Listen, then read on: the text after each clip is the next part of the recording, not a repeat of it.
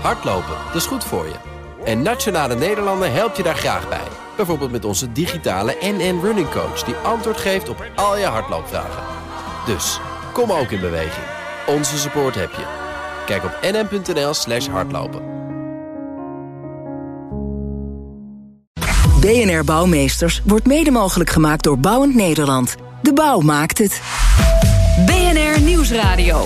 BNR Bouwmeesters. Roos Abelman. Nou, het probleem is dat uh, de bouw uh, in de afgelopen jaren echt enorme slagen heeft gemaakt. Veel sneller uh, woningen kan opleveren tegenwoordig. Dus heel sterk geïndustrialiseerd in de bouw. en dat betekent dat vroeger je misschien wel anderhalf jaar over het bouwen van een woning deed. dat tegenwoordig een stuk korter gaat. En dat tempo, dat kunnen veel nutsbedrijven helaas nog niet bijbenen.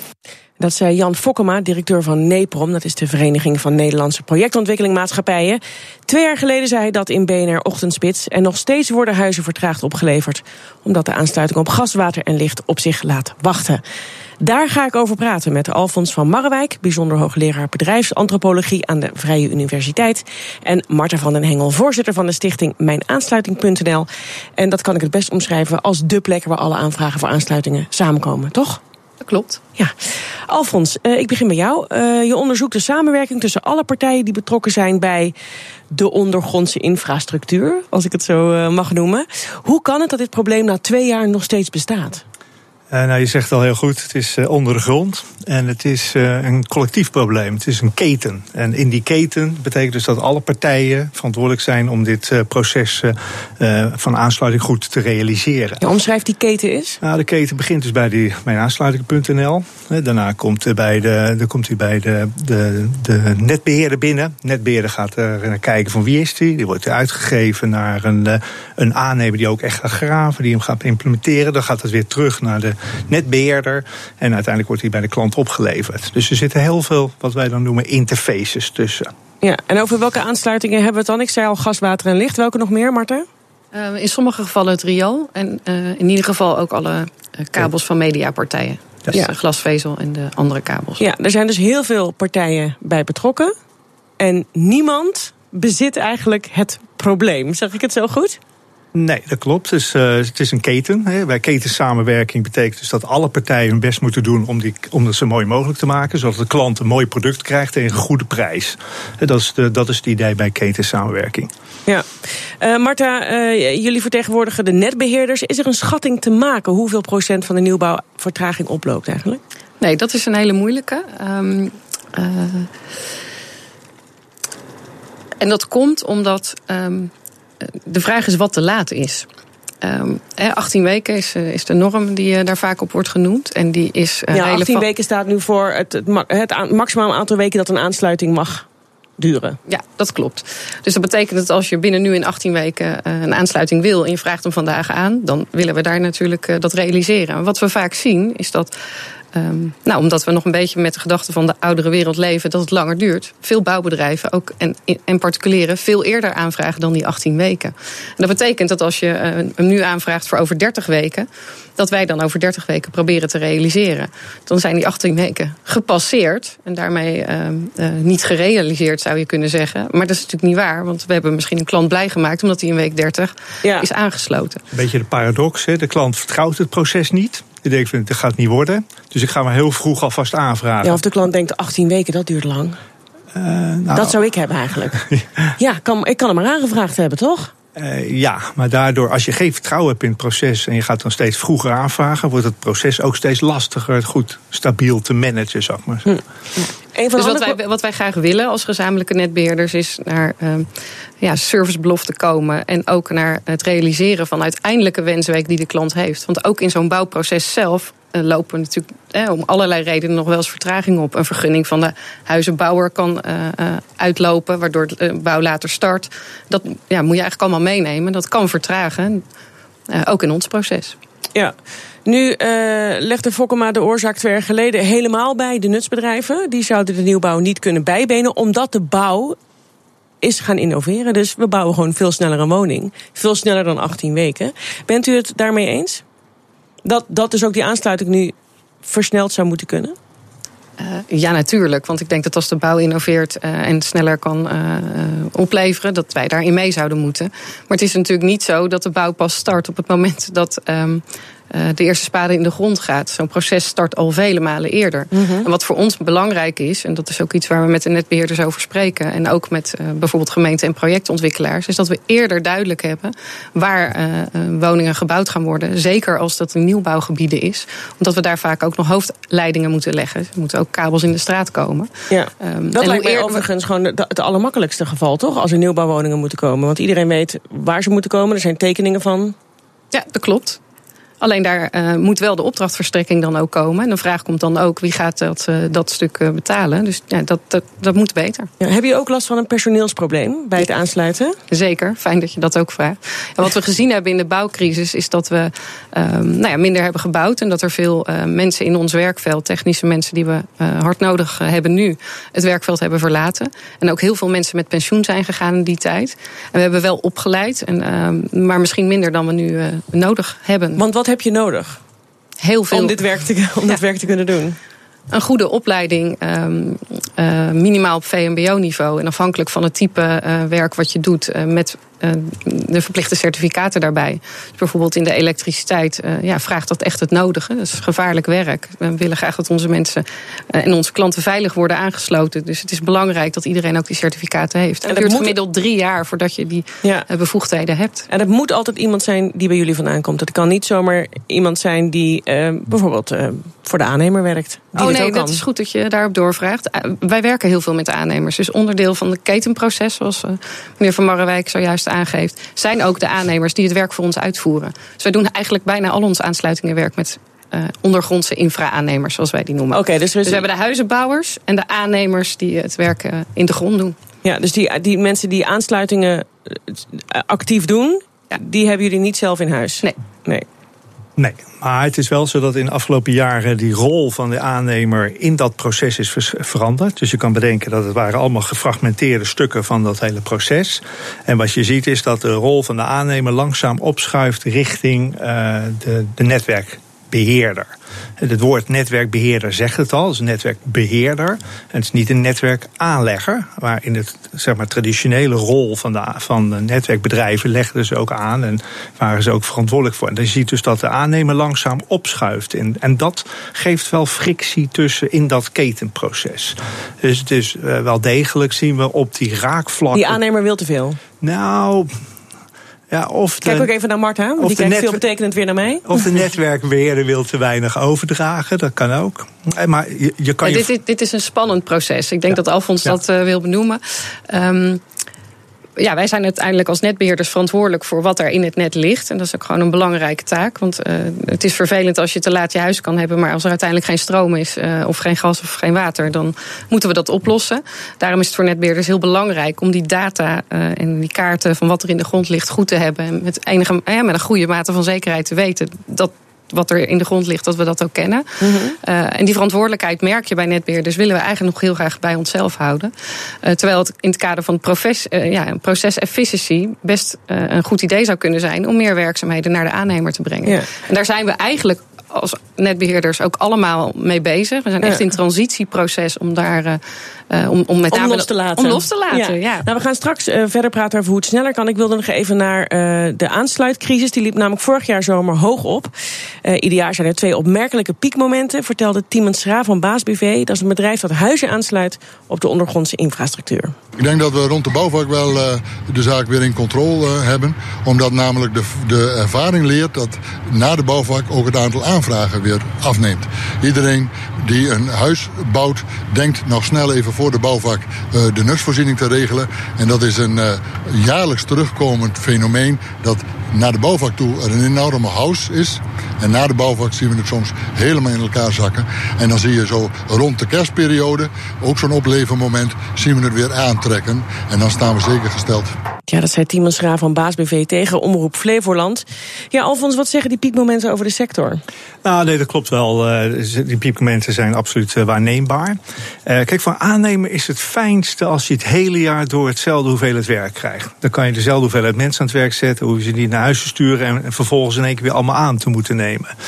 Uh, en aan de andere kant zie je dat het voor zowel de aanvragers uh, als voor de netbeheerders moeilijk is om uh, zeg maar een constante stroom van opdrachten te geven. Dat gaat dus met horten en stoten. En uh, die horten en stoten, dat is wel frustrerend voor het proces. Hm. Dus dan kan je voorstellen, het, het, loopt vast ergens. En even later heb je weer niks te doen. En, uh, dus, dus de gelijkmatige verdeling, ja, dat ja, is, is eigenlijk. iedereen gewoon eigenlijk met zichzelf bezig? Nou ja, dan, dat zou wel ideaal zijn. Uh, alleen het is heel lastig. Of juist niet ideaal. Ik Oh. zou zeggen, wees juist niet met jezelf bezig en kijk naar het grotere plaatje. Nee, als, je bedoelt, samen. als je bedoelt kijken vanuit je eigen uh, organisatiewerkelijkheid, zoals wij dat noemen. Mooi ja, woord. Ja, ja. Uh, ja, dat mag wel echt wel wat uh, beter. Dus elke organisatie heeft wel de neiging om te bedenken, uh, de, om de wereld te bekijken vanuit zijn eigen werkelijkheid. Ja, Marta? Ja, Jullie kijken te veel naar jezelf. Nou, ik weet niet of ik daarmee eens ben. Ik denk dat we de laatste maanden, of eigenlijk uh, vanaf net voor de zomer, met de netbeheerders juist hebben gezegd: we moeten gezamenlijk optreden om deze problematiek aan te gaan. Uh, en niet alleen wij als uh, netbeheerders die de, opdracht verstrekken, maar ook de ondergrondse aannemers. We werken Mhm. veel samen met Bouwend Nederland, met de vakgroep of de werkgroep ondergrondse infra. En gelukkig sinds het nou, een aantal maanden ook met de werkgroep die de huizenbouwers vertegenwoordigt. Want het is echt een gezamenlijkheid. Ja. Die pieken die komen ook omdat uh, uh, ja, in gemiddeld genomen huizen worden afgebouwd voor de bouwvak en voor de kerstvakantie. Dus die opdrachten komen ook, als je er naar kijkt, in bepaalde perioden binnen. Omdat ze ook op een bepaalde tijd af moeten zijn. Hm. En er zijn, ja, dat kan beter. Zometeen officieel staat er 18 weken voor het aansluiten van huizen. Maar kan dat niet sneller? BNR Nieuwsradio. BNR Bouwmeesters. We hebben het over het aansluiten van huizen op de nutsvoorziening. Dus gas, water, licht, riolering en telefoon. Dat proces duurt lang, soms zelfs zo lang... dat de oplevering van huizen vertraging oploopt. Ik praat erover met Marta van den Hengel... voorzitter van de stichting Mijnaansluiting.nl... en Alfons van Marrewijk, bijzonder hoogleraar bedrijfsantropologie... aan de Vrije Universiteit. Ik ga, voordat we het gaan hebben over hoe we dat sneller gaan doen... nog even naar of het ook niet toch anders kan. En dan moet ik het hebben over duurzame energie. Want we moeten allemaal van het gas af. Mensen wekken ook steeds vaker stroom op. Ik zie het ook bij mij in de wijk, hè. steeds meer zonnepanelen. Hebben we die netwerkbedrijven straks nog wel nodig? Kunnen mensen die gewoon zelf? Nou, ik denk dat die netwerkbedrijven harder dan ooit dan nodig hebben. Ja? Omdat juist die netwerkbedrijven zo eigenlijk nu uh, een soort uh, ja, versneller van de energietransitie moeten zijn. Dus daar waar de netbedrijven tot nu toe. Zijn ze dat ook? Nee, dat zijn ze nog niet. Want ze, ze moeten nog meer die regisseursrol pakken. Dus in plaats van zelf uh, proberen het net aan te leggen. En dat moet denk ik veel meer nog samen met. nou, dat, dat zeg je ook samen met de aannemers. Mm -hmm moeten duizenden huizen gaan. Uh, uh, ja, vertragen zij het proces dan niet? Ja, Want bewoners wel. zijn er eigenlijk gewoon klaar voor. Nou, bewoners zijn nog lang niet klaar qua gedrag. Ik ben er klaar voor hoor. Ja, je bent er klaar voor. en ik zie het om mij heen ook steeds meer zonnepanelen. Maar eigenlijk zeg je dus, ze vertragen de boel. Nou ja, zoals nu is, dat geldt niet. dat geldt dus in de brede zin voor de netbeheerders. Is dat ze heel erg vasthouden aan de manier waarop ze altijd gewerkt hebben. En met deze energietransitie en de vraagstukken die liggen. We hebben een hele bouwagenda hebben we liggen.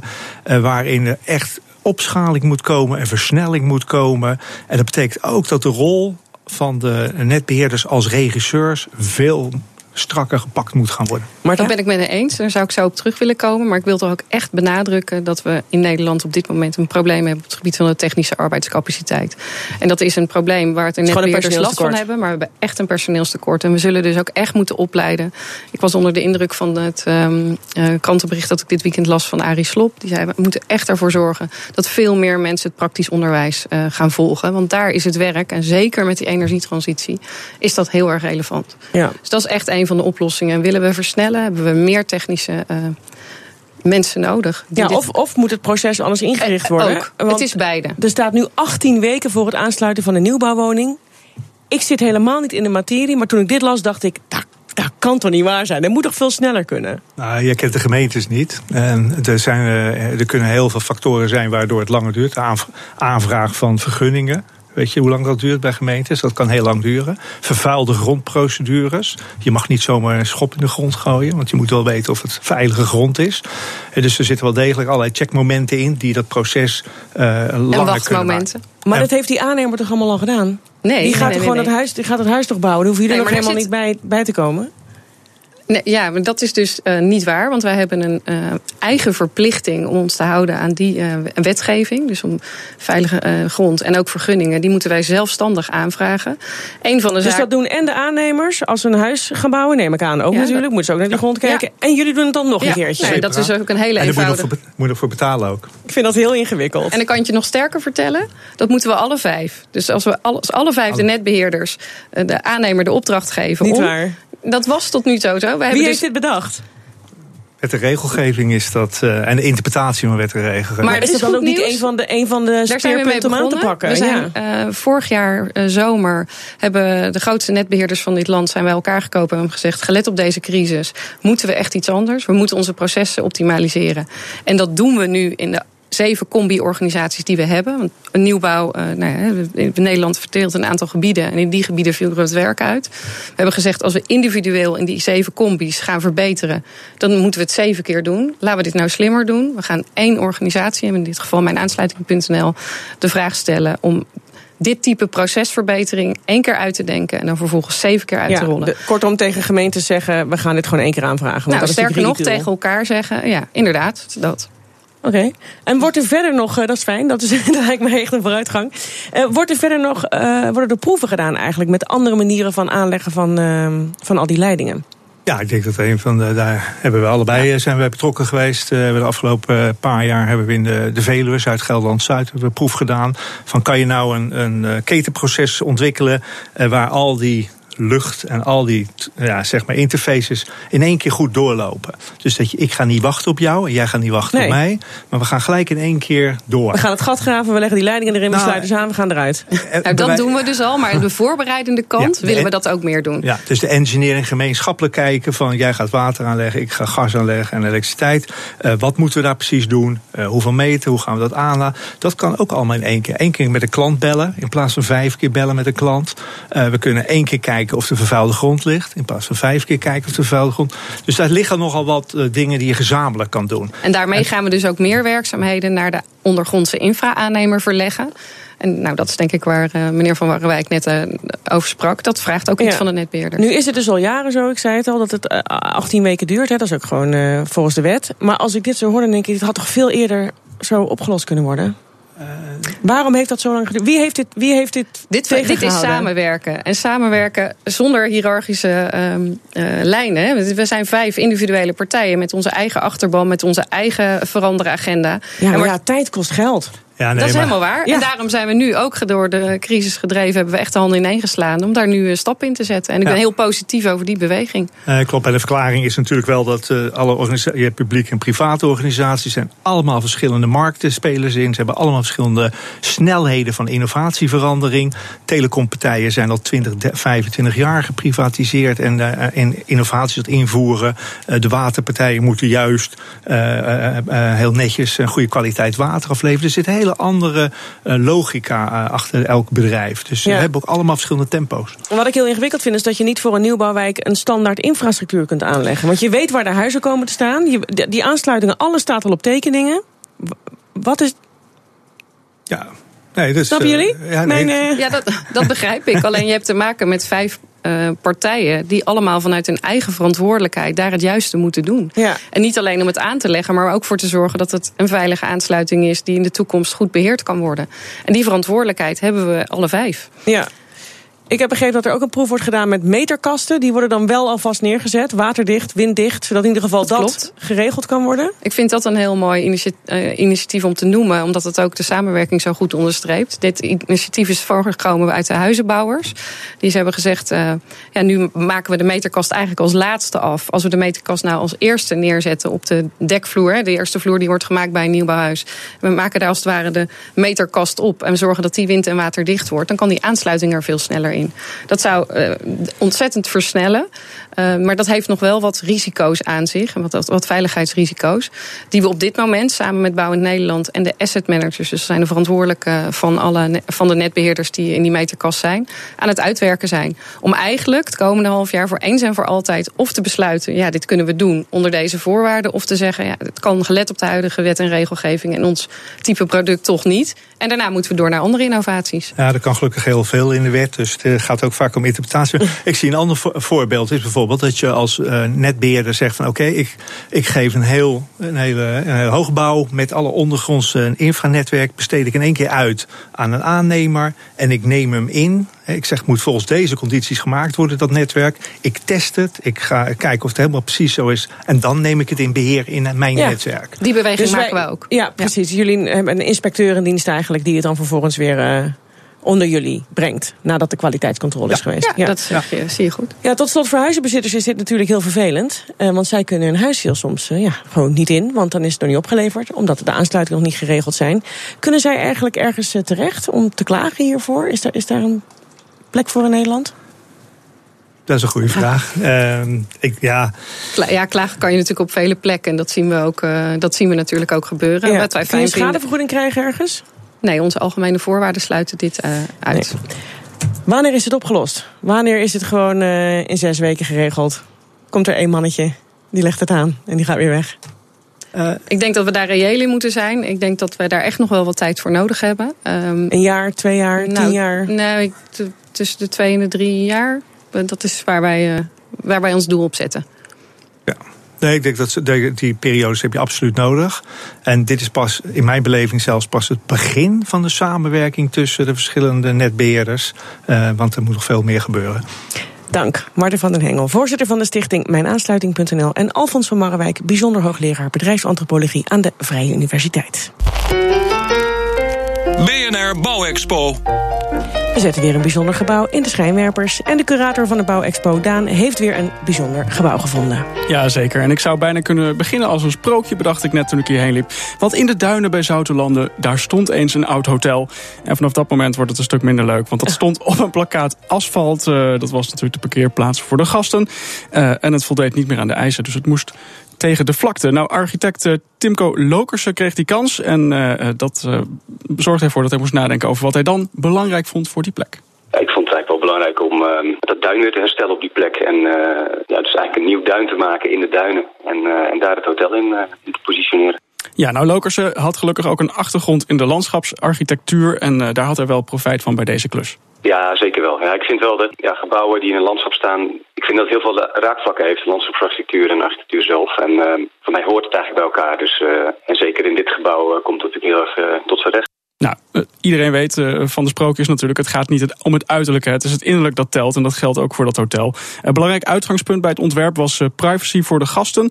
De hele constructie is daar eigenlijk op toegesneden. Door de piramidevorm kunnen de, de mensen die boven in het gebouw zitten niet op de terrassen kijken van de mensen die verder naar beneden zitten. Omdat ze altijd tegen het helmgras aankijken en tegen de, tegen de luifels die eigenlijk die, uh, die terrassen ja, beschermen. En uh, dus de privacy is, is gigantisch belangrijk. Dus je hebt echt het gevoel dat je echt vanuit je eigen duimpan ja, dat landschap inkijkt. Ja, nou bij het woord luifels uh, vertrok het gezicht van uh, Alfons van Marrewijk heel erg. ja. Dat zijn dus ook niet die lelijke oranje dingen die je kent hè, van de bejaardenwoningen. Nee, dit zijn uh, eigenlijk is het een constructie in het dak met wuivend helglas gras erop. Ziet er heel mooi uit. en die luifels hebben nog een hele belangrijke constructie ook in dit zelfvoorzienende gebouw. Ja, die luifel die zorgt ervoor dat je buiten kan zitten. Dat de zon in zijn hoogstand niet naar binnen schijnt. Dus het blijft binnen lekker koel in de zomer. Uh, en in de winter wel, want dan schijnt hij er gewoon onderdoor. Uh, dus ja, eigenlijk is het een heel uh, totaalconcept.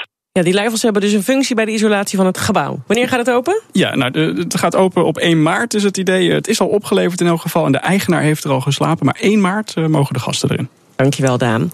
Ja, dit was Bouwmeesters. Heb je vragen of tips? Mail die dan naar bouwmeesters.bnr.nl. Je kunt de show terugluisteren op bnr.nl slash bouwmeesters. Dat kan trouwens ook via iTunes en Spotify. Zometeen hoor je hier Petra Grijze met Spitsuur. En ik zeg tot volgende week. BNR Bouwmeesters wordt mede mogelijk gemaakt door Bouwend Nederland. De bouw maakt het. Business Booster. Hey ondernemer, KPN heeft nu Business Boosters. Deals die jouw bedrijf echt vooruit helpen. Zoals nu, zakelijk tv en internet, inclusief narrowcasting... de eerste 9 maanden voor maar 30 euro per maand. Beleef het EK samen met je klanten in de hoogste kwaliteit. Kijk op kpn.com businessbooster. Business Booster.